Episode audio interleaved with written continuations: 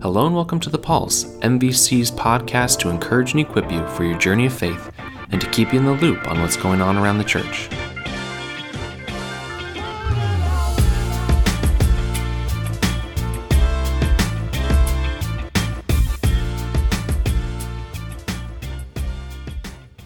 Hello, everyone, and welcome to episode 205 of The Pulse. David Miles here.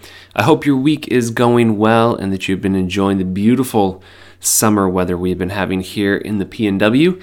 A couple things to make you aware before we jump into the podcast this week. This evening, we are having a fantastic barbecue and pool party for our men's ministry. If you want more information about that, you can check it out on our website, maplevalleychurch.org. But is this evening at 6 p.m. All the details on, are on our website if you go to the events page.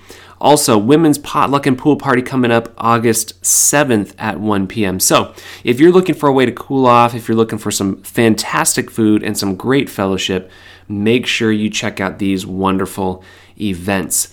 Now, today I want to spend a little bit of time reflecting back on Sunday. And I want to do that because I know that some of you are traveling, not everybody was able to join us in person. But over the course of the last, I don't know, couple weeks, as I had been thinking about uh, this last Sunday, the preparations for this last Sunday, I realized that it was going to be Communion Sunday because on the, the 4th of July we had an outdoor service, and so we didn't um, have communion normally on the on the first Sunday of the month like we do. So this last Sunday we had communion, and I started to reflect on on just what communion is and how we sometimes, at least my perception is, how we sometimes approach communion my perception is that sometimes we approach communion as kind of this thing that we do because we're there and it's convenient and it's you know it's something that we're told to do and and it kind of feels like the analogy that I used was it's kind of like going to a food truck. It's like it's there, it's on my way home, it's convenient. I'm gonna stop in and grab a quick bite to eat, a quick taco, and and I don't put a whole lot of thought into it, but I I get it because it's there and it makes sense. And sometimes I feel like that's how we approach communion. Well, it's Communion Sunday, and so I'm going to participate in communion. Uh, but I don't necessarily stop to think about really the significance of what communion is all about. The example that I gave is that I personally really like going to meals where there is a nice place setting and and a place card that has my name on. And I and I said that I like these sorts of meals because for one thing I know it's going to be great food, but two, I know that if there's a place card on the table with my name on it, it means that I have personally been invited to participate in that meal.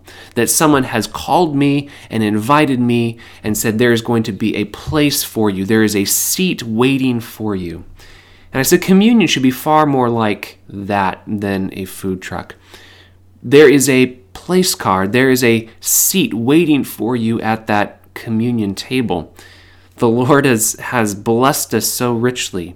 He sent His Son to die on the cross for our sins to make a way for you and I to have eternal life, to be restored into a right relationship with Jesus Christ. And so when we approach the communion table, we should approach it with far more uh, seriousness than I think oftentimes we do. We should recognize that there is a place card on the table for you, that there's a chair there for you, that there's this invitation that has been ex- extended to us. And when we accept that invitation by accepting Christ into our lives as our Savior, by confessing our sins and acknowledging our need for Him, we are invited into this table and there's a place waiting for us. There's this standing invitation, if you will, not to a food truck, but to a great feast.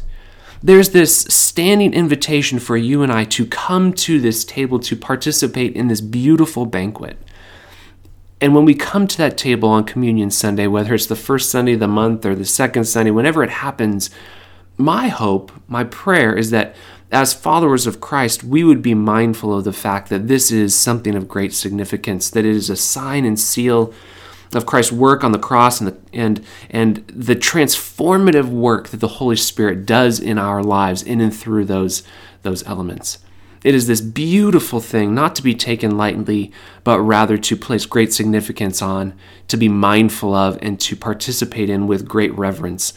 And so, as we continue to participate in communion each month, my hope and prayer is that you would participate, that I would participate in such a way that is reflective of the true significance of what that that sacrament represents and means in our lives because it is truly significant. It is not simply uh, a drive by meal, it is a feast. It is a feast that you have been invited to, that there is a place waiting for you to come and pull up a chair and participate in. We are so blessed to serve a risen Lord. We are so blessed to know that through his resurrection, we have hope of eternal life with him. I hope that as you go throughout your day, throughout the rest of this month, you might reflect on that, on just the significance of the sacrament of communion and the fact that there's this beautiful invitation waiting for you to come and participate at the Lord's table. I hope that you are having a wonderful week. I want to thank you so much for listening to the Pulse this week. We'll talk to you soon. Bye bye.